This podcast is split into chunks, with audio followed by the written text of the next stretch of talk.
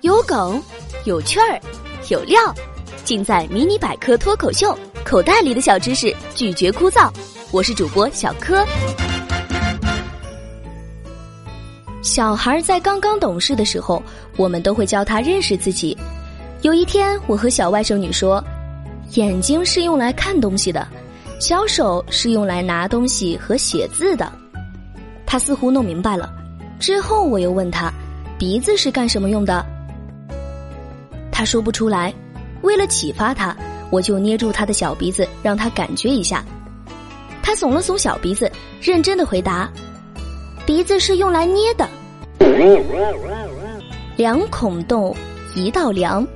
鼻子看上去就这么简单，可那洞与梁里可隐藏了不少奥秘呢。不知道你有没有过这样的好奇：人的鼻孔为什么是两个而不是一个呢？这呀，得从鼻子的功能说起。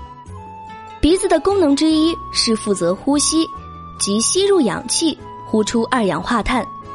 成语“吐故纳新”就是最精辟的概括。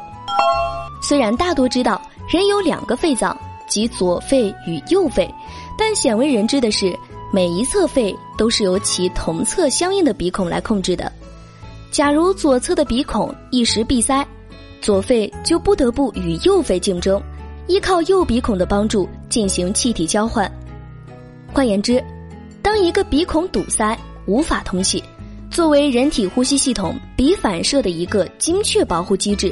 呼吸过程就会完全转移到另一个鼻孔了，这个呀，我深有体会。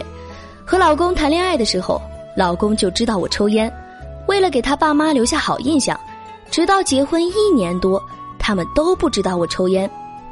一天在卧室和老公看电视，手里夹着烟，婆婆进来让老公开车带她出去办事情，看见我手里拿着烟，愣在那里，我赶紧用手堵住鼻孔。老公连忙拿过去说：“我抽的，让他帮我拿一下。”正在这时，从我另一侧鼻孔里冒出了一缕青烟。其二，两个鼻孔能使呼吸运动更有效，进而推进整个人体的新陈代谢。其三，两个鼻孔呼吸可以轮换休息，而一个鼻孔工作极易疲劳。研究资料显示。如果只用一个鼻孔呼吸，持续工作三小时就会出现疲劳感。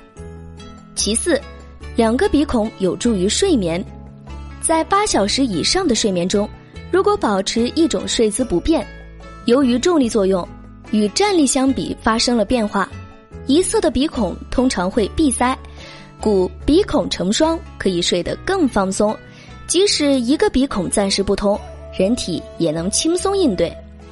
比如鼻塞，当你坐着的时候，如果左边鼻孔不通气，那么你往右躺，左边鼻孔就通气了；但是右边就不通气，你再往左躺，哎，右边又通气了。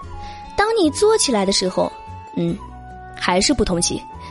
仅此四条理由，足以显示两个鼻孔所具有的生理优势。显然。造物主顺应了人类的这一生理需求，做了如此巧妙的设计，可谓是人体之福啊！好了，今天的节目就到这里。今日互动话题：有人说鼻子能见证谎言，你知道是怎么回事吗？欢迎大家评论区互动哟。